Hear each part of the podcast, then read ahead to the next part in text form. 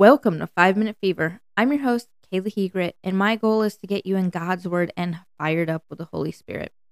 Today, we're continuing with Jesus along the shores of the Sea of Galilee for yet another parable the parables of the mustard seed and the yeast. These are dual parables where Jesus uses two different descriptions to explain the same concept because he really wants the audience to understand the kingdom of God. Before we jump in, though, I want to recap what we've gone over so far this week because, like I've said, these parables relate to one another and tell a larger, continuous story. The first parable Jesus shares talks about our heart condition when we receive the Word of God. The next talks about why we see so much destruction and distraction in our world. And yesterday we talked about whose responsibility it is to grow people within Christ. Today's parables are about the impact of the kingdom. Let's turn our Bibles to Matthew chapter 13, verses 31 through 33, which says, He told them another parable. The kingdom of heaven is like a mustard seed, which a man took and planted in his field. Though it is the smallest of all seeds, yet when it grows, it is the largest of garden plants and becomes a tree, so that the birds come and perch in its branches. He told them still another parable.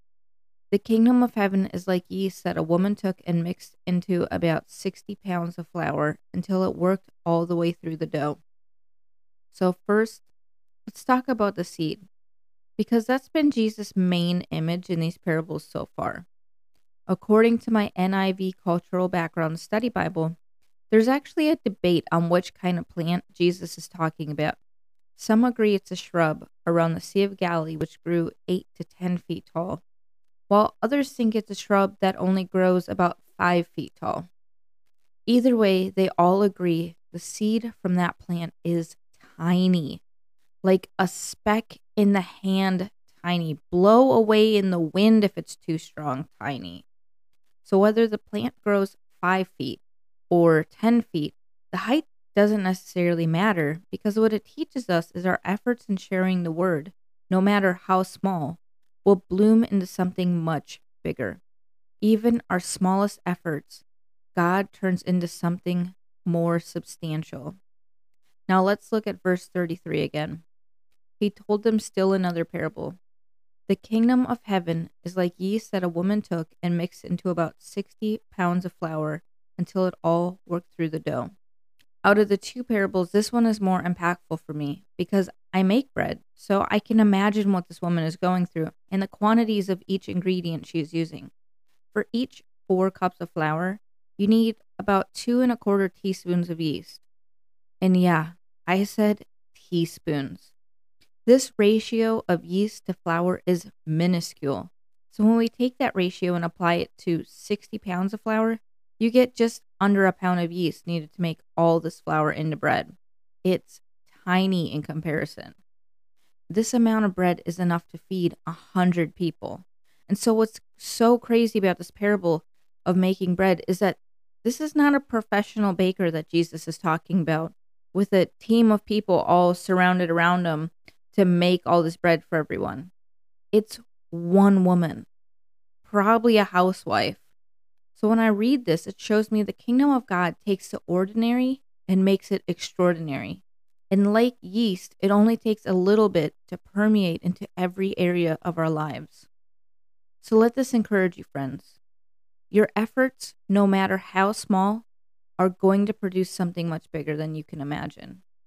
Once you throw that seed, God works just like yeast and permeates through all of our lives, the lives of us and the lives of others. Would you join me in prayer? Heavenly Father, Lord God, you turn the small things into big things. You turn the ordinary into extraordinary. And Lord, so I ask you this morning when we're out in our neighborhoods, when we're out with our friends, when we're out with our neighbors, our best friends, our sisters and brothers. Lord God, would you just multiply our efforts? Like the mustard seed, would you just grow it into something so much bigger? Into trees that are 8, 10, 5 feet tall. It doesn't matter, Lord, because what matters is that you grow things into things that we can't imagine. From seeds that are so tiny, you grow tall trees Lord God, I just pray that you would multiply our efforts like the yeast in the flour. Lord, that you would just permeate the lives of us and others. Lord, that you would just come in and you would just expand what we know, expand what others know, expand the love in our hearts, Lord. Lord God, I just thank you so much that you are a God who is so persistent, that you are a God who multiplies, that you are a God that does not give up, and that you are a God who expands in every area of our lives. Lord God, I just want to pray all these things in Jesus' name. Amen. Thank you so much for joining me. And I look forward to next time when we actually deviate from the parables and study Jesus' birth for this upcoming Christmas. Please visit my website, 5minutefever.com, so you can check out the references I use and support the show. Click subscribe and share to get the next episode, and let's show people it's possible to get a big word from God without having spent hours in the Bible.